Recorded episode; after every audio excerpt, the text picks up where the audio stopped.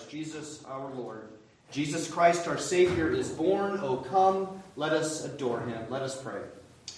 O mighty and majestic God, who did send a Christ to be born to us in a manger, whom the angels and all the blessed in heaven praise, grant us, people in our poverty here, our humility, the grace to worship you in righteousness on earth and to serve you according to your good pleasure.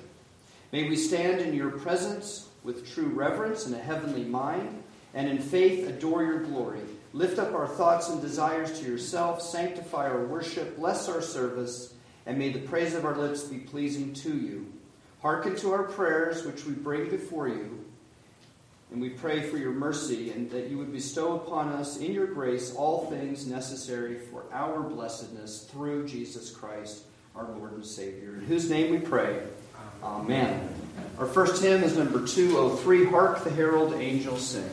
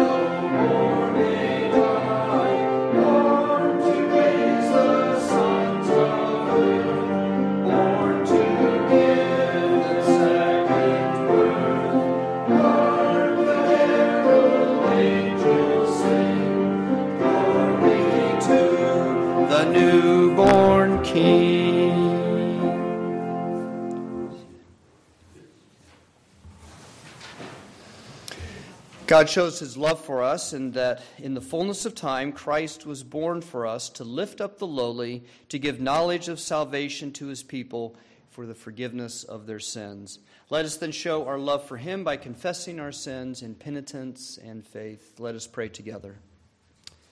Almighty God, our sovereign Lord, you yourself have made us, you have supplied our daily needs and most of all have come to us in grace and mercy while we lived in sin and fear and darkness. We have been a people of no faith, neglecting obedience to your commands, knowing what is right and yet doing what is wrong, not believing that you are our God and we your creatures, and not believing that Christ could become one of us and still be God. Forgive us our sin and unbelief as Christ came into this world asleep in its sin, and as the light of your salvation awakened it, come and awaken faith in us, so that we might do everything through faith in Jesus Christ, and thus receive all things with thanksgiving and walk in newness of life through the mercy and grace of Jesus Christ. Amen.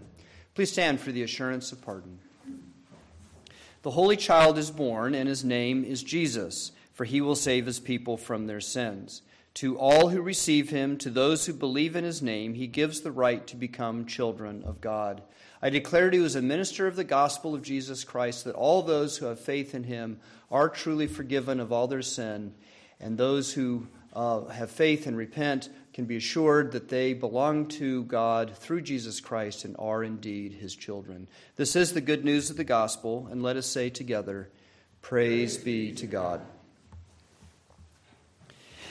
As forgiven and redeemed sinners, we are called to walk humbly with our God in lives of gratitude. I was reading something recently that was making the point that in the Reformed tradition, um, theology was always connected to practical theology. Practical theology, in terms of the importance of living our lives in accord with God's Word, the, the morality, the righteousness, all of that of that life. And the Reformed tradition is has always had a very important understanding of the law, not just to show us our sin and not just to help give a framework of justice in society, but also to show us how to live in response to God's grace for us in Jesus Christ. It's the life we live should never be a legalistic life where we're trying to to make God happy or, or trying to be righteous before God or anything like that. It's, uh, it's all about gratitude. It's all about living a life of thanksgiving according to God's ways um, for what He's done for us in Jesus Christ. And so, here again, this um, sort of paraphrase of the Ten Commandments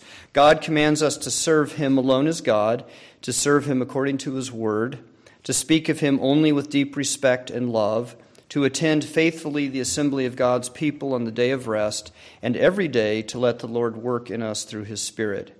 He commands us to respect and cooperate with all God given authority, to nurture and protect human life as God's precious gift, to live purely and joyfully with the gift of, gift of sex, to respect the property of others, to use the gift of speech for promoting the truth in love, and to be content with what we have. This is God's will for us in Jesus Christ as we are taught in Scripture, and let us say, Amen. Our hymn is number 216 Infant Holy, Infant Lowly.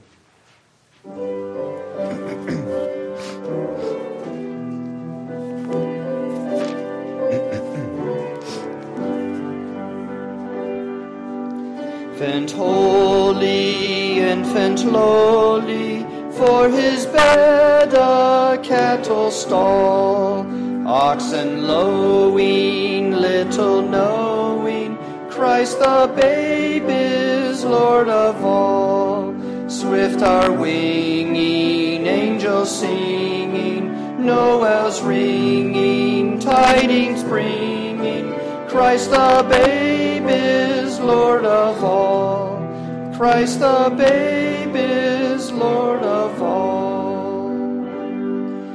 Flocks were sleeping, shepherds keeping vigil till the morning new. Saw the glory, heard the story, tidings of a gospel true. Thus rejoicing, free from sorrow, praises voicing, greet the morrow. Christ the babe was born for you. Christ the babe was born for you.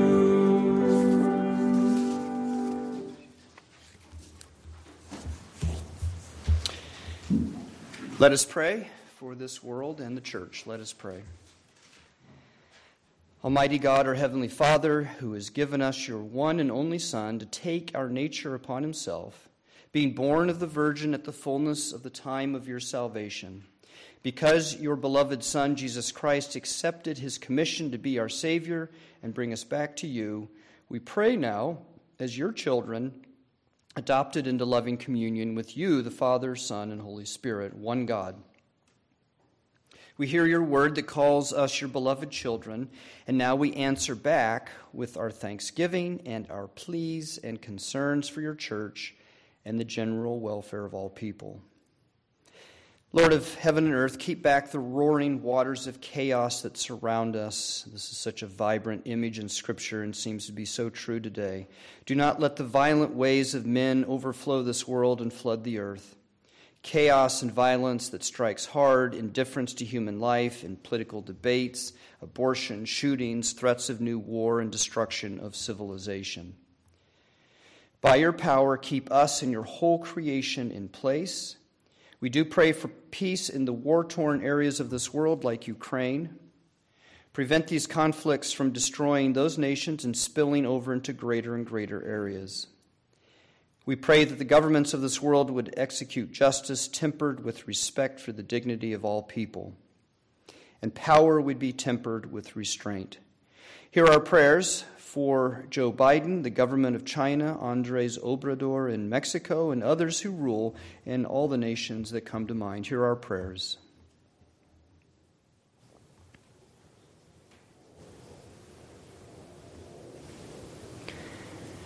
Great is your mercy and compassion to us, O Lord.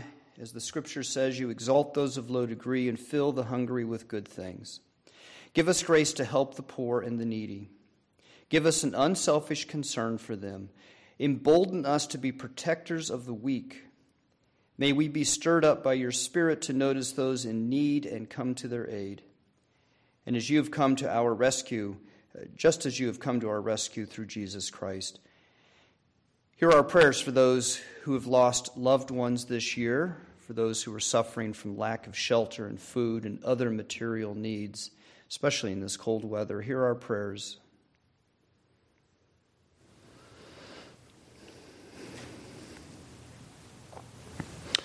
Our most blessed Savior, we pray for your beloved people in Christ. We pray for your church, and we ask that you would grow humility in us all. In our busy and sometimes hectic, activity, do not let us forget that you have given your church the task of being witnesses to Jesus Christ in word and deed, whether the world is receptive or not. And we pray that in our use of time, our relationships with our families, our na- friendships with neighbors, we would proclaim Jesus Christ. Hear our prayers for those we know with strained relationships.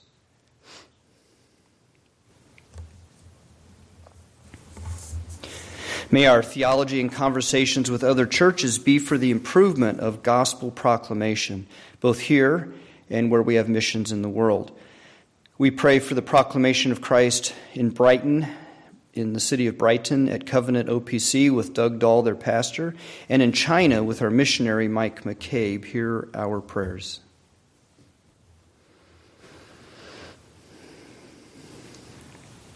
And now, O Lord, we pray for this congregation who gather in this place. We ask that we would continually be kept firm in the faith of Jesus Christ from Lord's Day to Lord's Day. Hear our concerns. Strengthen and heal those who are fatigued who have various ailments and diseases that weaken their bodies and minds, and those who grieve.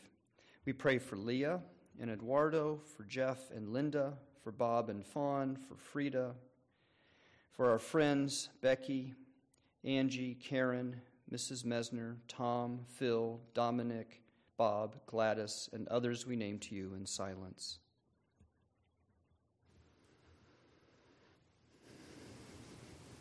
For those who feel the stress of life, who are sleeping poorly or are burned out and tired, whose bodies are out of balance, we ask you give them rest and, and healing.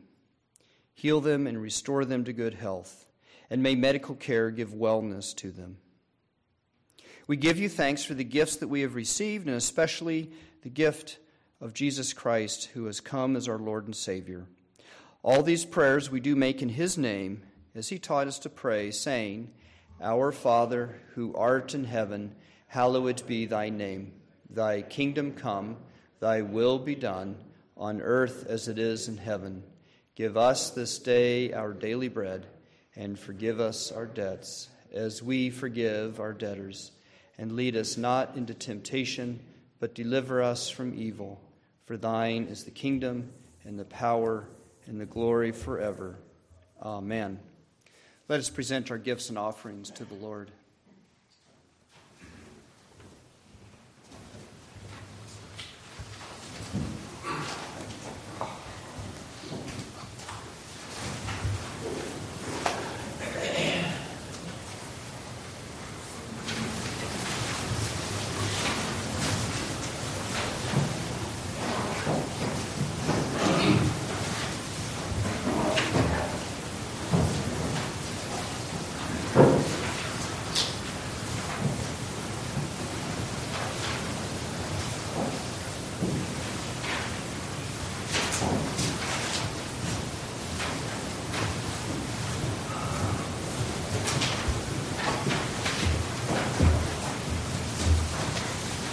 Please stand and pray together with me the prayer for the offering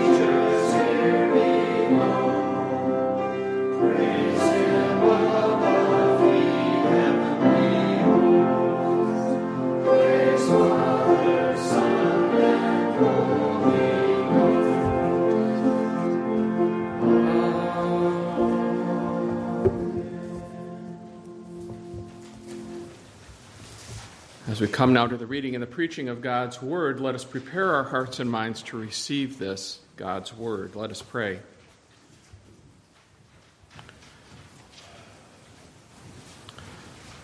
Heavenly Father, may it please you to quiet our minds and still our hearts and open them to receive your Word, that it may find fertile ground and in that fertile ground produce fruit that we would grow in uh, our sanctification, grow in our knowledge of Christ, grow in service to you, and know Christ more fully and more completely. For we do pray this in his name.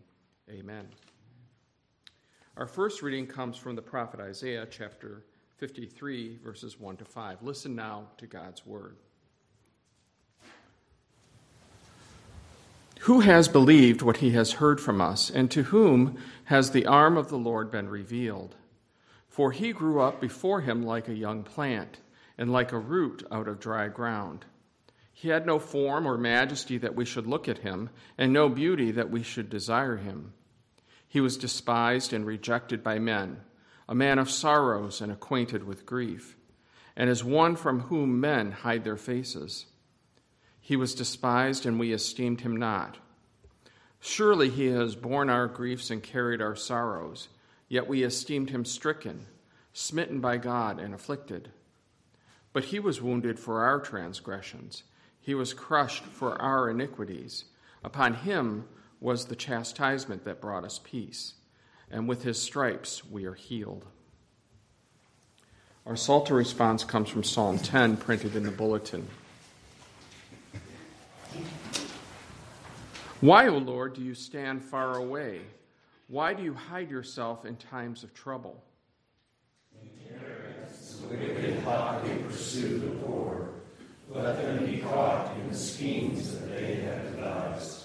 For the wicked boasts of the desires of his soul, and the one greedy for gain curses and renounces the Lord. In the pride of his face, the wicked does not seek him. All his thoughts are, there is no God.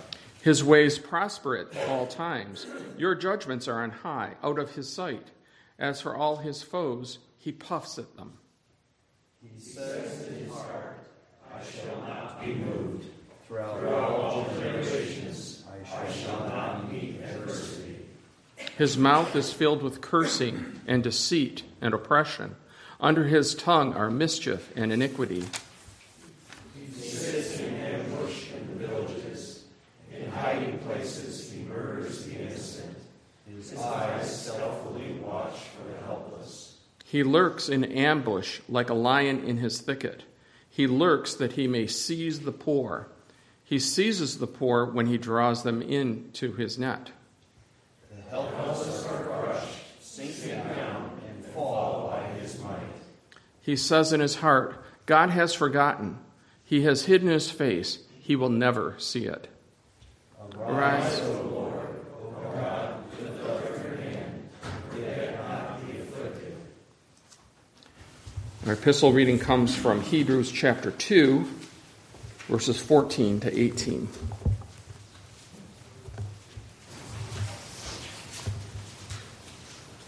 Again, God's word. Since therefore the children share in flesh and blood, he himself likewise partook of the same things, that through death he might destroy the one who has the power of death, that is, the devil, and deliver all those who through fear of death were subject to lifelong slavery. For surely it is not angels that he helps, but he helps the offspring of Abraham. Therefore he had to be made like his brothers in every respect, so that he might become a merciful and faithful high priest in the service of God, to make propitiation for the sins of the people. For because he himself has suffered when tempted, he is able to help those who are being tempted. And then finally, our gospel reading comes from the Gospel of John, chapter 1.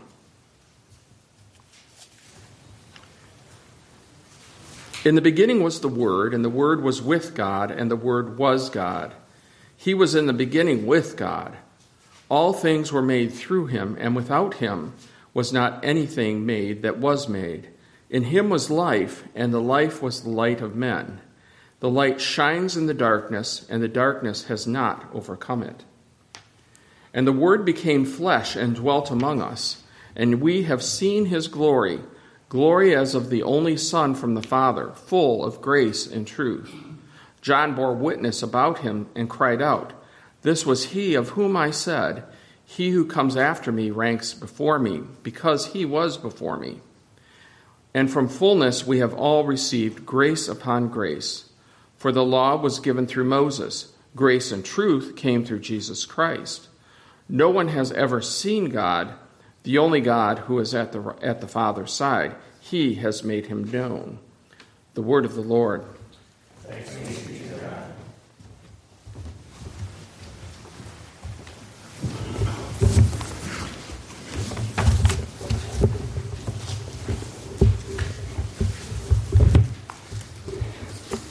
John's Gospel, we heard it in our Gospel lesson this morning he, it famously proclaims that the Word became flesh, which is absolutely fitting, right, for this day, for the day of celebrating Christ's birth. So let's quickly break that down. What Word? Well, the Word, and in fact, it would be appropriate to capitalize that word. The Word who was with God and was God, he was in the beginning with God. That's what John tells us right at the start of his gospel. The eternal, transcendent, holy, almighty Word with a capital W the Son who was with the Father. The, that word, the word through whom all things were made. What flesh? Well, our creaturely existence. It's a mistake to think of flesh in sort of the, the more recent uh, sense of that word, where it's just the outward skin and muscle and tissue of our bodies. It's a whole lot more than that in Scripture. So, what flesh? Well, our creaturely existence. We are flesh because we are weak, fragile, vulnerable, dependent creatures. And after sin, our flesh, our existence, is painful, mortal, broken, and wrecked. And then became, the word became flesh, became. Yes, became, God became man. Jesus Christ is God incarnate. Now, there's a very old objection to this. There have been lots of objections, but this is an old one. It goes like this it's not fitting that he who surpassed the greatest things should be contained in the least, and that he who has charge of great things should leave them for lesser things. But God, who takes care of the whole world, cannot be contained by the whole universe. Therefore, it would seem unfitting that within the small body of a squalling infant should lie hidden he in comparison with whom the whole universe is accounted as little, and that this ruler should leave his throne for so long and transfer the government of the whole world to so frail a body. That was um, Volusianus who wrote that to Augustine, so back in the fifth, probably the fifth or late fourth century, he wrote that objection to Augustine. It doesn't make sense, he said. Essentially, Volusianus was saying there's a big problem with the incarnation. It implies a change within God from being the infinite, eternal God, ruler of all things, creator of all things, into becoming a finite, temporal man. God can't change who he is. That's what Volusianus is saying. There's also a new objection. So that's an old objection. It's been around for a long time. There's a newer objection that pokes at the incarnation from the other side. And this new objection objects to an unmoved observer God. It objects to an apathetic, stone faced God, which is sometimes how people have thought of God, especially in the modern era. This objection came to the fore because of the colossal suffering uh, uh and abuse during the 20th century. The suffering was mostly of a political nature. By that, I mean it took place in the political, social realm. The suffering of those who were socially, racially, politically, and economically abused. And there was immense global suffering, and, and the obvious hotspots in the 20th century were World War I, World War II, and the Soviet gulags, not to mention what was going on in Asia.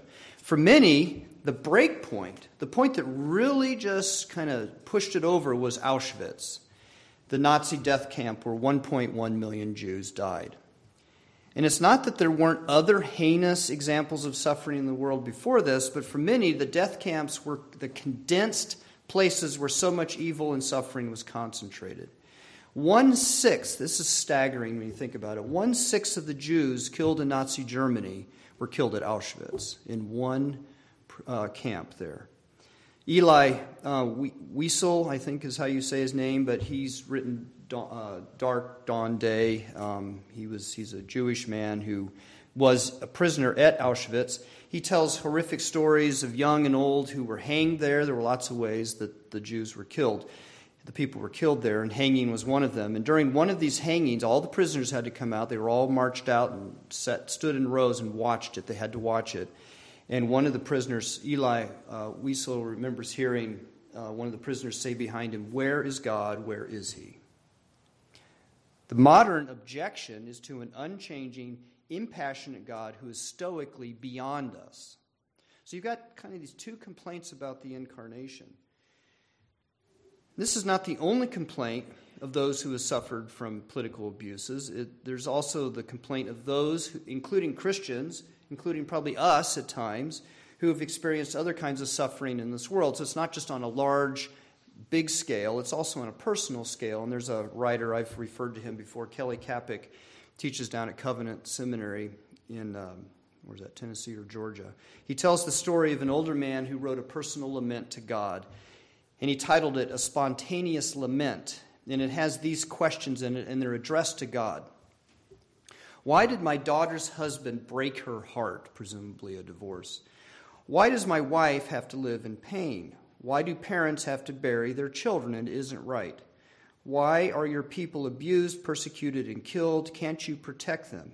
Why do my parents need to finish their lives in unrelenting misery? How is that merciful? Can't you make it stop? Well, Scripture doesn't gloss over these things. It doesn't gloss over that kind of question that arises out of our life in this broken world. Does God care? And the Psalms, like our responsive reading of Psalm 10, have these questions in them. You can even look in your bulletin and see that the, the first line of that psalm Why, O Lord, do you stand far away? Why do you hide yourself in times of trouble? Yet, Scripture does not just raise a lament, it doesn't just issue a complaint. It tells us about who God is and what He's done for us. It tells us the Word became flesh. One of the things Scripture tells us is that God does not change. Good Christian theology doesn't boil down to verses of Scripture. I know we, we like to do that. We like to argue our theology with fellow Christians or maybe someone who's not a Christian, and we, we revert, we go to a verse. Well, this verse says, well, that's not really how Christian theology is done. It's not that the verses don't matter, of course they do, but it doesn't really come down to a verse. Now, that doesn't mean that there aren't verses of Scripture that make the point. And in the case of God not changing, there are Scriptures that say that. There are lines of Scripture that say He does not change. Uh, Malachi 3, verse 6 says, For I, the Lord, do not change. Okay? Now, you'd have to study that and learn it in context. And it usually um, is not exactly saying what, what, we're trying to make it say in, the, in a bigger picture of things, but it certainly relates to that. And Psalm 102 declares of God, Of old you laid the foundations of the earth, and the heavens are the work of your hands. They will all wear out like a garment. You will change them like a robe, and they will pass away. But you are the same, and your years have no end. God doesn't change. The book of Numbers rebuts any notion that God is like us, we who do change, when Balaam says, God is not man that he should lie, or a son of man that he should change his mind. So God condescends to us, Scripture teaches. God condescends to us, uses creaturely analogies to reveal himself to us, but we always need to remember their analogies and be careful of trying to, to turn God into one of into us, one of one of his creatures, like having human emotions, body parts, and figures. Scripture uses those as analogies for God, but really Scripture teaches us that he's not like us we wouldn't understand what he's like unless he did use these analogies. The Epistle of James calls God the Father of lights, with whom there is no variation or shadow due to change. Christian theology does more than look for verses of Scripture to work out its doctrines. It listens to the whole story of God's salvation that runs from Genesis to Revelation. That takes a lot of work. So we come to hear God's word preached and taught, we study it, and we really want to more and more pick up that bigger picture and not just get caught in the trees, but also see the forest as a whole. And when we do that, we learn that God is consistently true to himself. God is constant in his love, forgiveness, righteousness, and justice. The orthodox way of saying this is that God is who he is in his being, and I'll teach you a fancy theological word, aseity. God is who he is in his being, and that is the word in, in theology that they use, aseity, aseity of being. But it means that who he is does not change. From everlasting to everlasting, you are God. And it doesn't end there, but God's activity in time and history, it's not just in his being, but God's activity that issues forth from his being in time and history is consistent with who he is in his being, such as the incarnation. So, what God does in the incarnation and the Word became flesh is, is consistent with who he is in his being. Now, if you think about this, a question emerges concerning the incarnation of Jesus Christ. If God does not change in who he is, then what does it mean for God to become man? Doesn't that seem like it would be a change? You're this and you become that or for the Word to become flesh. Isn't that a change with God? Now, at one point, at one point, he did not take up our humanity, and at another point, he did. So it seems to imply a change. Doesn't that, the incarnation, mean God changes? Well, this would not be such a problem if Jesus Christ were just an ordinary man. If that's what the church said, then we'd all go, well, okay. Yeah, he wasn't this and now he is. I wasn't a father, now I am. You know, I wasn't a husband, now I am. So that's not strange for us as just ordinary human beings. But that's not what Scripture says. It says Jesus Christ is the eternal Word who became flesh. He's the Son of God eternally in relationship to the Father. He's God. He's the only begotten Son of God. He's, um, so he's that eternal God. He's uh, historic Orthodox Christian teaching says God does not change in his being or in his acts in history even when Christ becomes man. So that becomes a puzzler. What does, what does that mean? Well, here's one way to explain this God is perfect and complete in himself. The Father, the Son, and the Holy Spirit are in perfect relation of love, goodness, holiness, and purpose.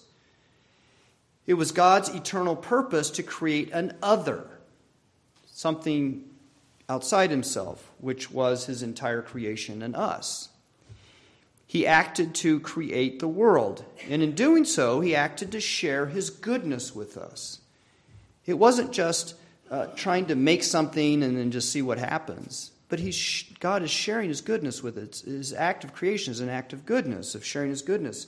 God is that God who, in the act of creation, shares the goodness of his existence with that other, with us, with his creation. In sharing the goodness of his existence with us, he himself does not change. And so I heard a helpful illustration of this, and it's not perfect. There is not going to be a perfect illustration, but I think it's helpful. Let's say I am fluent in French, which I'm not. I barely know some Spanish.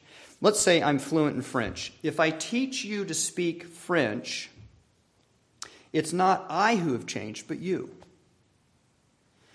I remain unchanged in regard to French. I could speak French before and I could speak it after I teach you even though you can now say something about me that you could not say before you taught me French, it's not me that changed, it's the person being taught. So, like I said, it's not a perfect illustration because when two people um, of the same kind interact, when two of us interact, there's a reciprocity that does occur for both. So, there would be a playback for me as I'm teaching you French and you're learning it, and I begin to see your struggles, and that, that impresses me. And so there could be a back and forth with learning French on, of two equals.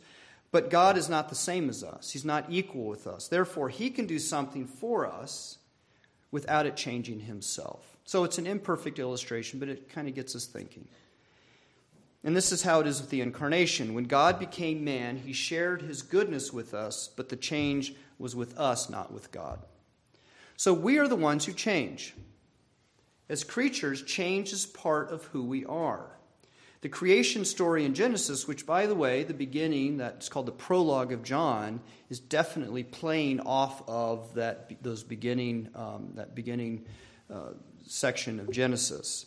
The Word became flesh is playing off of what Genesis says about God uh, creating the world. As creatures, change is part of us, part of who we are. The creation story in Genesis tells us there was a time when the world was nothing, was not, and mankind did not exist. There was nothing. Then God extended his goodness and created us, and he formed Adam out of the dust of the earth and breathed into him. Inherent in us is change. So we have a beginning. All of us do. We have a beginning, a conception. We have a beginning, and we grow and we develop. Change is inherent in who we are as creatures of God.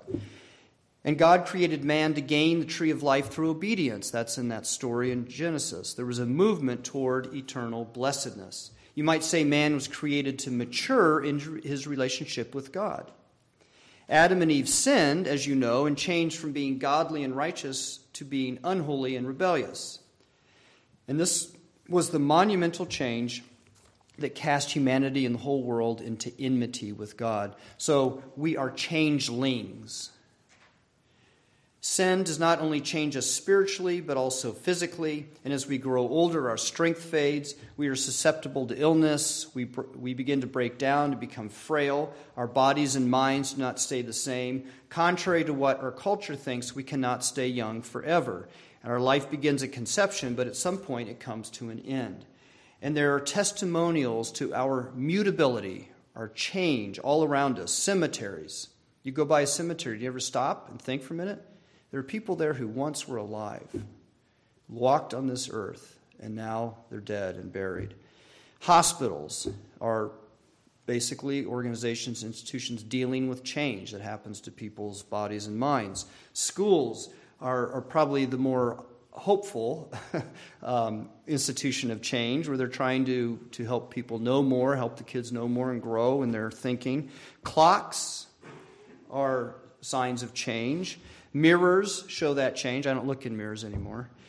We feel it in our soul when we go back to visit our homes. You know, I every once in a while, like once every ten years, I, am back in Colorado. I drive up to Greeley to see where where I lived. I was talking to someone um, who's who went through Greeley, and he said everyone who's been to Greeley says the same thing, especially if you were there 20 years ago.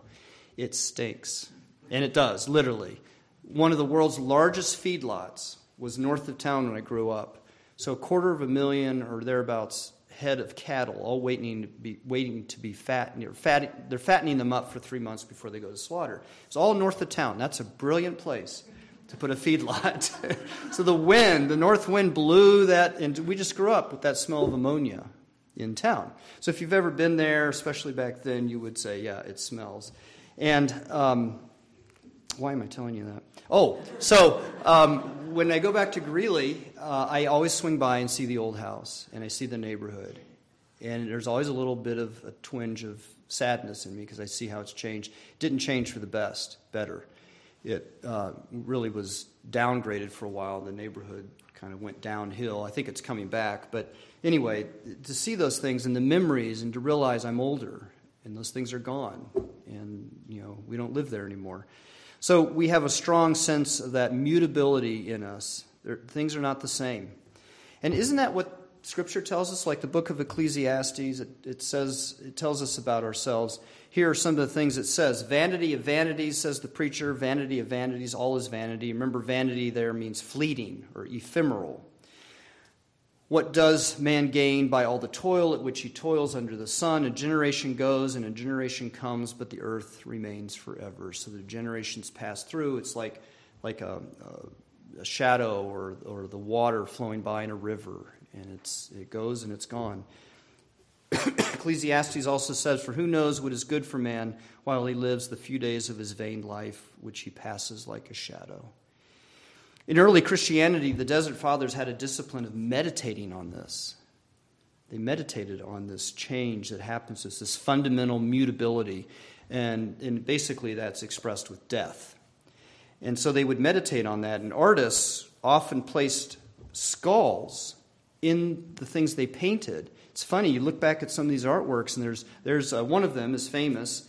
Uh, it's Jerome. It's, he's at a table, the, the uh, church father Jerome. He's at a table translating the Greek and Hebrew manuscripts. He's the one that, that basically wrote the, uh, or did the translation of the, of the, um, uh, the uh, Catholic, um, the first Catholic Bible.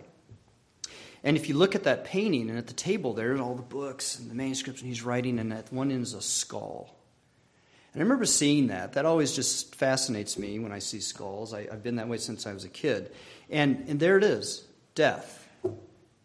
It remind, and, and apparently, the story is that Jerome always put the skulls where he worked because it reminded him that he's mortal and mutable. Kind of humbled him and also realized he didn't have a lot of time. So he meditated on that. We don't meditate on those things today very much. But no matter who we are or what we do, death comes for us. And there's this well known prayer in the English primer, an old English primer, that said, says, and I think probably you've all heard it Now I lay me down to sleep. I pray the Lord my soul to keep. If I should die before I wake, I pray the Lord my soul to take. Can you imagine being a child who prayed that every night? You'd be very aware that death is close. You would be meditating, in a sense, on the fact that you're mortal, you're mutable, one of the things that comes from meditating on death is knowing that we change. God does not change, but we do.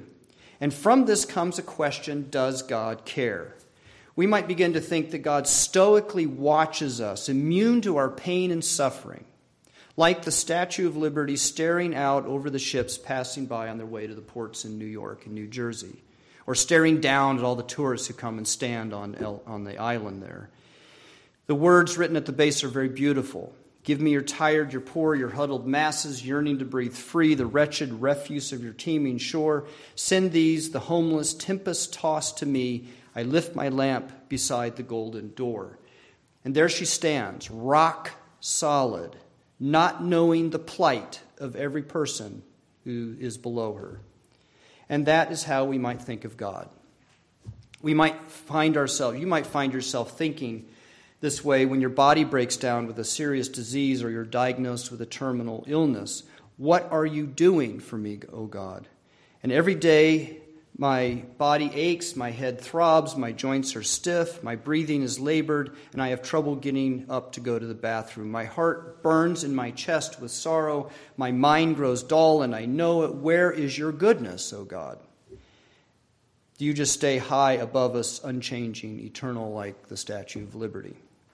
Well, the temptation for us Christians is to satisfy ourselves with the belief that the incarnation is about God entering into humanity in order to experience what we experience. The Word became flesh to experience what we experience, to feel what we feel, to know what it's like to be us, and express compassion for us. That's the temptation for us to think that way about the incarnation. The popular belief today is that God suffers with us and therefore some kind of change happens with God. He becomes empathetic.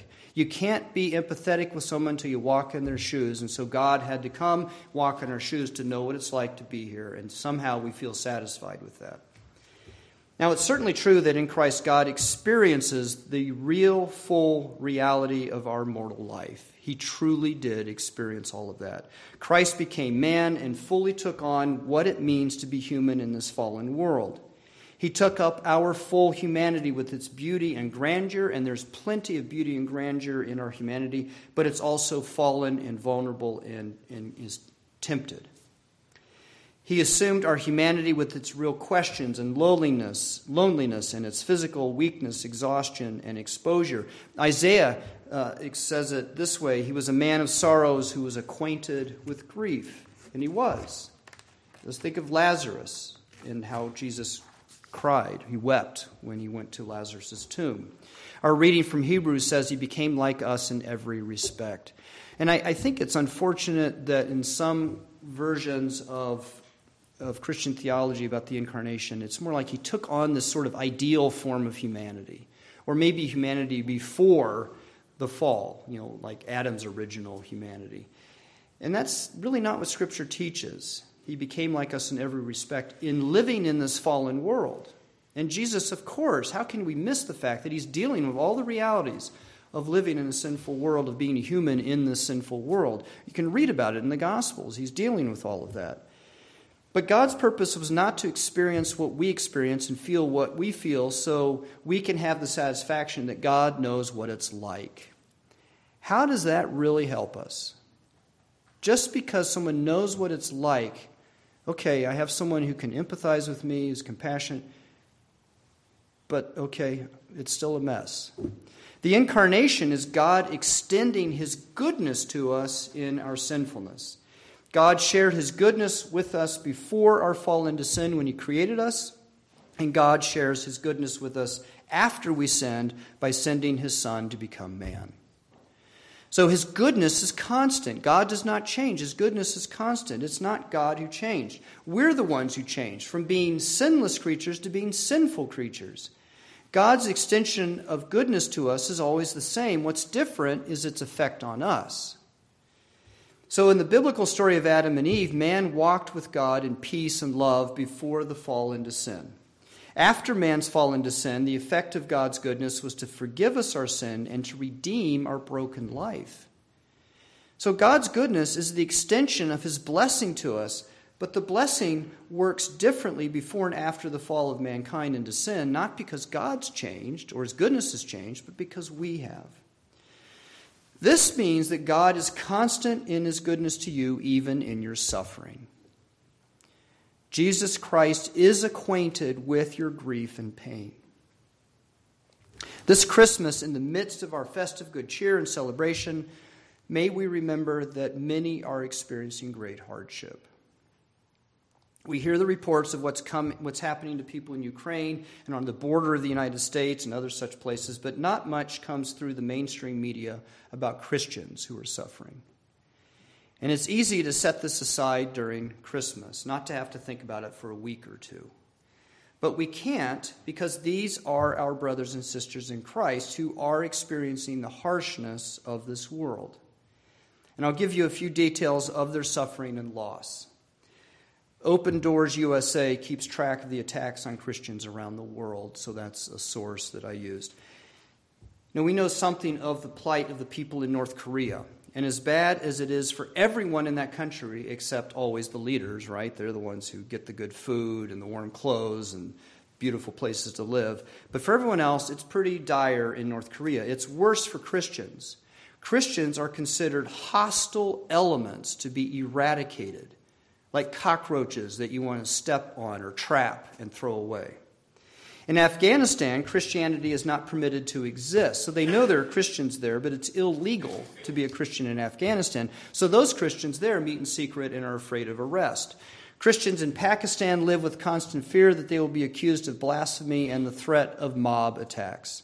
In Eritrea, Christians are imprisoned and dying in shipping containers. And we had some, uh, we, the OPC started a hospital there back in the 1940s, and we've had sort of this in and out relationship with Eritrea, depending on what the government is. But there was a point where some of the Christians and churches that we helped start um, were rounded up and put in shipping containers. I don't know when that was, 10, 20 years ago. So that happens over there. Violence against Christians is up in India not necessarily in every province in India, but in many places it's up, the violence against Christians. In Venezuela, a group of Christian men in Libertador, uh, Libertador at the House of Restoration, it's a rehab center for drug addicts. It's a Christian rehab center.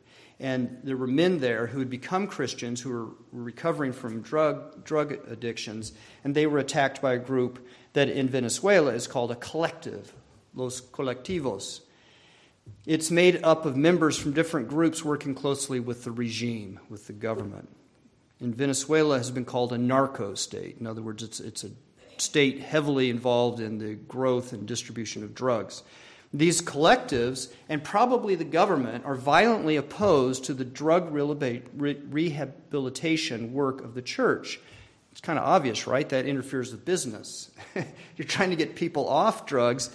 That's what we want them to be on, so they'll buy more. So um, it, these groups are strongly against that. The Christian men who were attacked had crosses cut into their arms and were forced to eat pages of the Bibles. So that's what's going on around the world, just a few samples. Now, I'm not trying, I truly hope I'm not dampening your Christmas.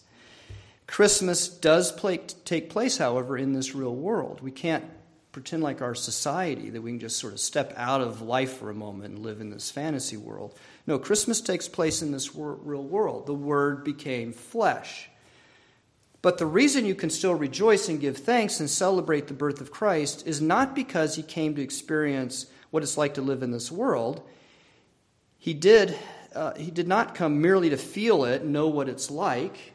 The reason we rejoice and give thanks, and there are many Christians among those groups I just described who are being attacked imprisoned, and all of that, who are rejoicing and giving thanks under these horrible circumstances. But the reason we give thanks and rejoice is because Jesus was born to put an end to the sin and evil in this world. Jesus became man in order to overcome our sin and suffering and make us new. So God does not change, we do.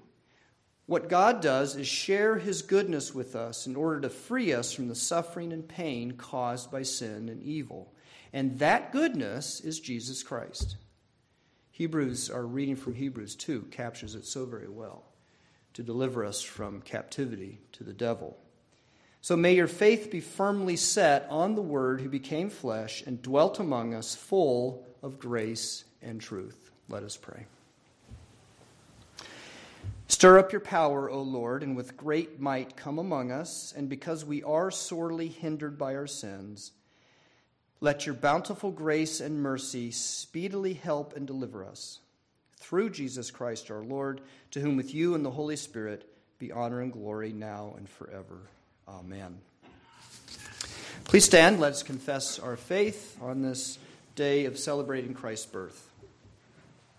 We believe in one God, the Father Almighty, maker of heaven and earth, of all things visible and invisible and in one Lord Jesus Christ, the only begotten Son of God, begotten of his Father before all worlds, God of God, light of light, very God of very God, begotten, not made, being of one substance with the Father, through whom all things were made, who for us and for our salvation came down from heaven and was incarnate by the Holy Spirit of the Virgin Mary and was made man and was crucified also for us under Pontius Pilate. He suffered and was buried, and the third day he rose again, according to the Scriptures, and ascended into heaven, and is seated at the right hand of the Father. And he shall come again with glory to judge both the living and the dead, whose kingdom shall have no end.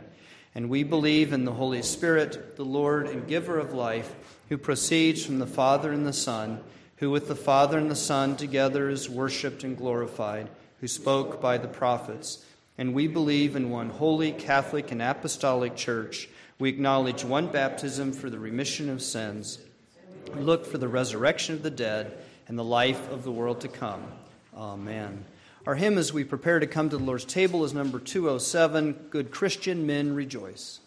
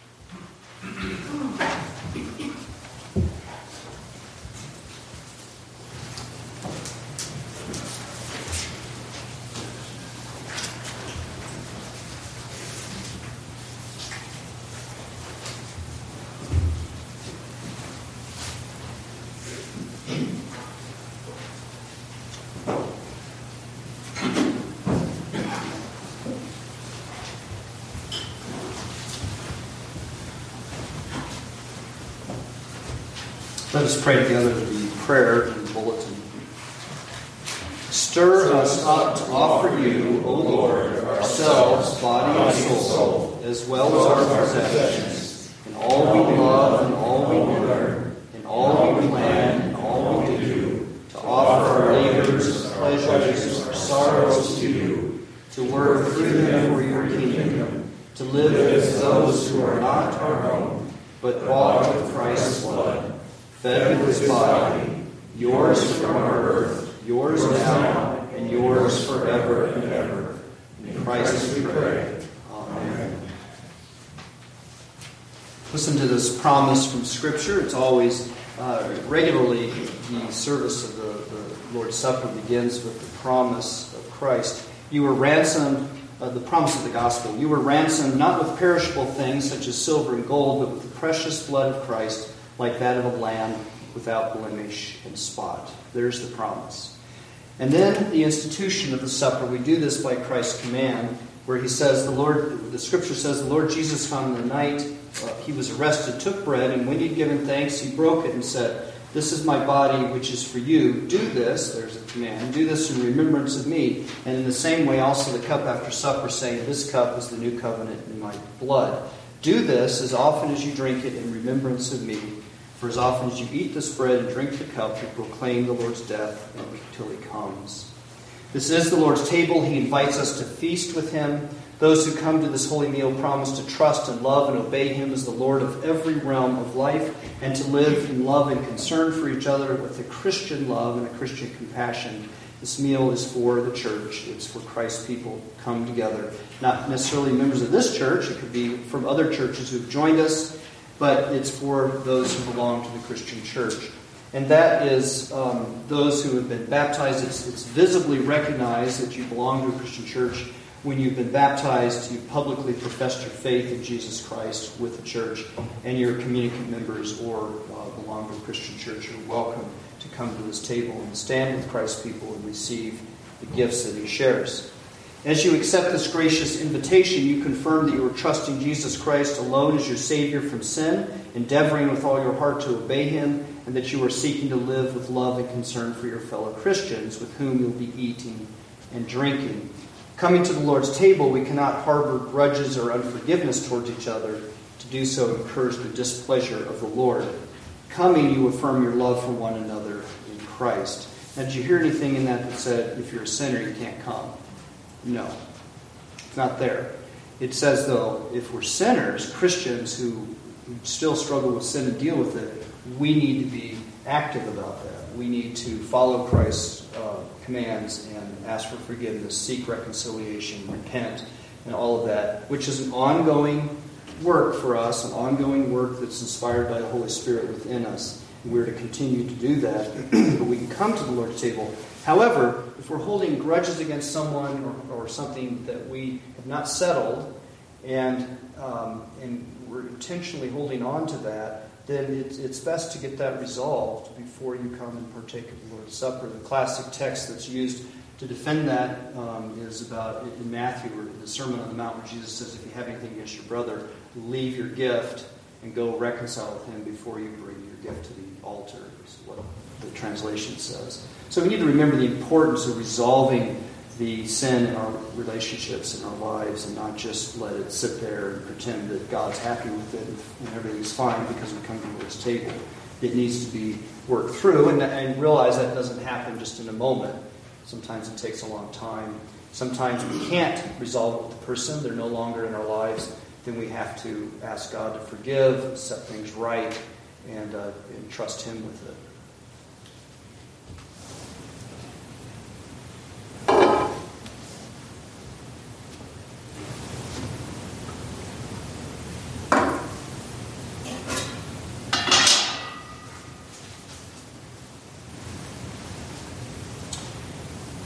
As we come to the Lord's table, let us remember that we are joining to give thanks to God for his salvation and life for us in Jesus Christ. And so let us join together. The Lord be with you. And also with you. Lift up your hearts. We lift it up to the Lord. Let us give thanks to the Lord our God. It is right to give thanks and praise. All glory be to you, Almighty God, for you have created us, you created all things, and you alone are worthy of our praise and blessing because you alone are God. You have waited for, we have waited for your promised Savior, and you have not disappointed us. You have sent your beloved Son, who was born in lowliness, tiny, naked, but honored as the King who would give himself for our salvation. And he passed through every stage of our existence in order to heal our lives in full. And onto the cross, where he died for our sins and was raised for our justification. Ascending in glory, he brought all those who were joined with him by your Spirit and in faith into your divine presence, where we are received as your beloved children. And so, even now, we stand before you, even though we can't see it visibly, we stand before you in your divine presence with all that host of heaven, and we rejoice and say with them, Peace on earth, goodwill towards men. And we give thanks for the gift of our Savior Jesus Christ, and we sing out with the heavenly host, Holy, holy, holy Lord God of power and might, heaven and earth are full of your glory. Hosanna in the highest. Along with Jesus' most precious offering of himself, we pray that these gifts of the bread and the cup would be set apart from their common use for your holy use, and that by the power of your Holy Spirit we may feed upon our Savior Jesus Christ in faith, and again be set apart as your holy people. To Jesus Christ, with you and the Father and the Holy Spirit, we make our great thanksgiving, submitting ourselves completely to your holy will and your purpose for us all the days of our life. This we pray together, saying, Amen. The Lord Jesus Christ took the bread, and after giving thanks, he broke it and said, This is my body given for you. Do this in remembrance of me. And he also took the cup, saying, This cup is the cup of the new covenant, sealed in my blood, shed for you for the forgiveness of sins. As often as you drink it, do this in remembrance of me.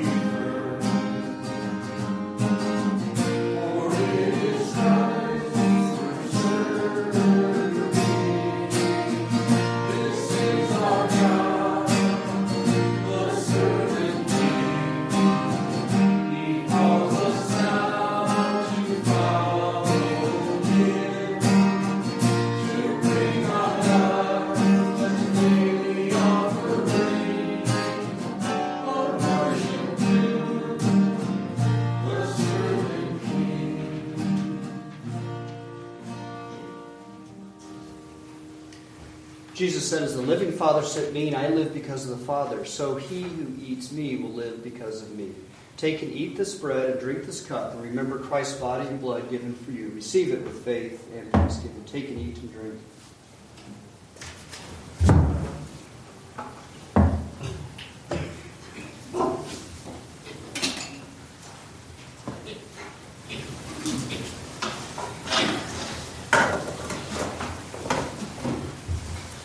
Let us pray.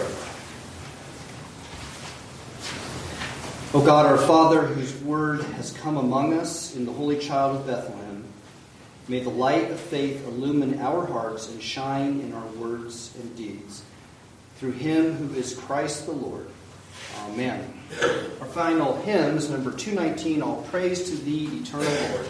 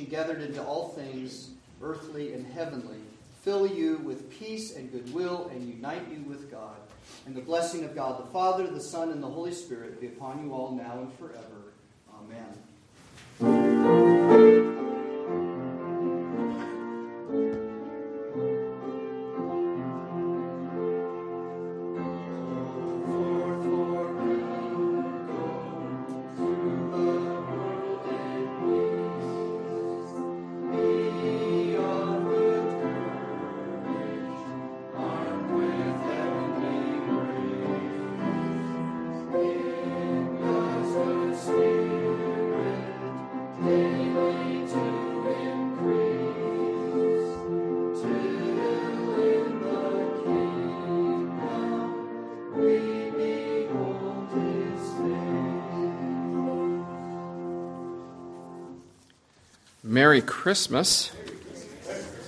Um, just a few brief announcements. Um, just uh, maybe a clarification is that uh, normally the uh, fellowship meal would be the first Sunday of the of the uh, month, and that would be next week. But we are postponing that a week because of the holiday.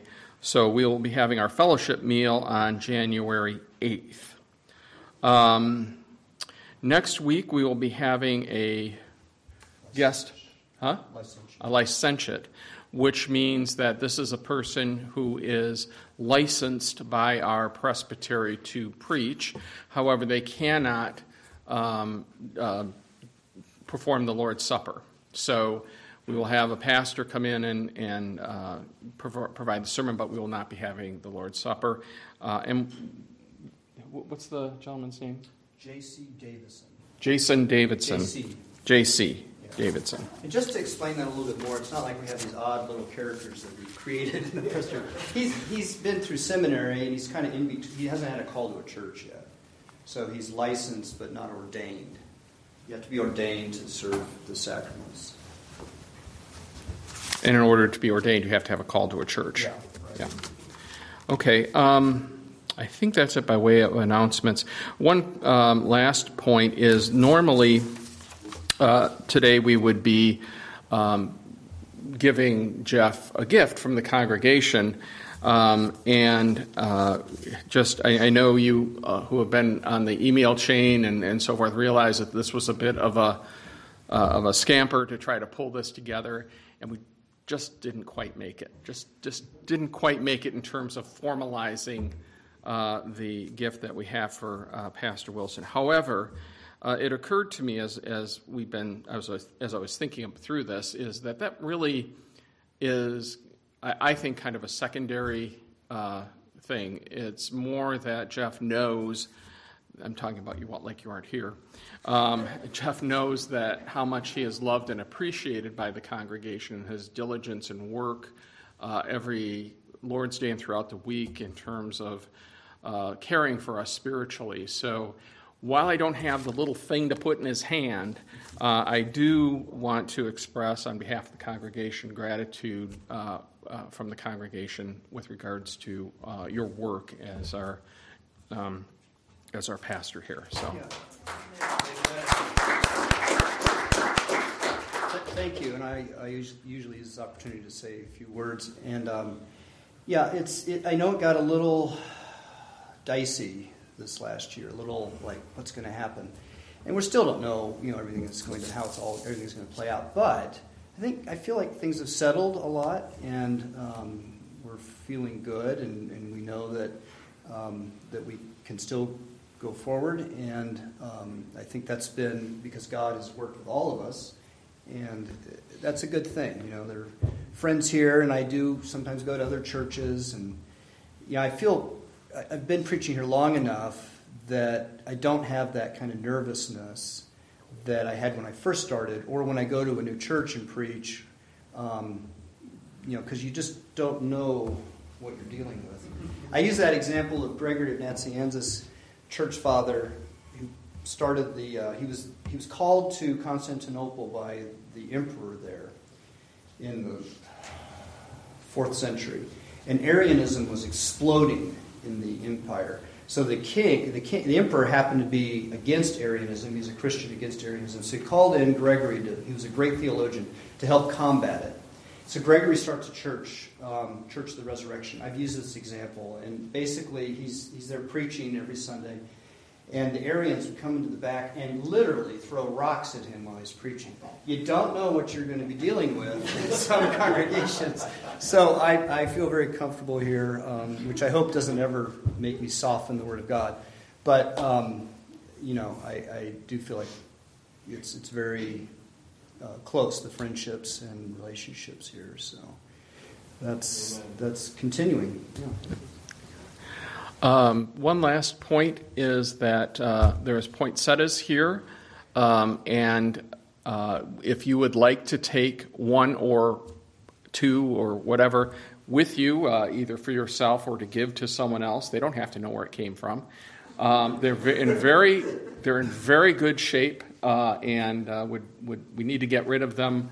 Uh, so there's seven of them there. So just feel free to take one or two or whatever um, three, uh, so that um, we can. Uh, they, they, don't go to. They don't get wasted. They don't get thrown out. So. The back row Baptists are wondering if Jeffrey could bless them before they go to their various places. You know, just in case. I just heard this morning that these are miracles. Okay. Now, this does not come from the Reformed tradition, but they're from Mexico, right? And the story is this poor little boy on Christmas, you know, he wanted to give something to the Christ child. So he picked up some leaves and some plants and all that, and came to, I guess, the church, nativity, whatever, and often they were changed into this. They became the bright red poinsettia. So these are little miracles. For there you go.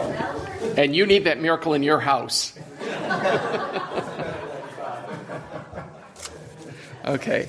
Uh, well, if there's nothing else, we'll go ahead and dismiss. There's no CE today. Have a very blessed Christmas.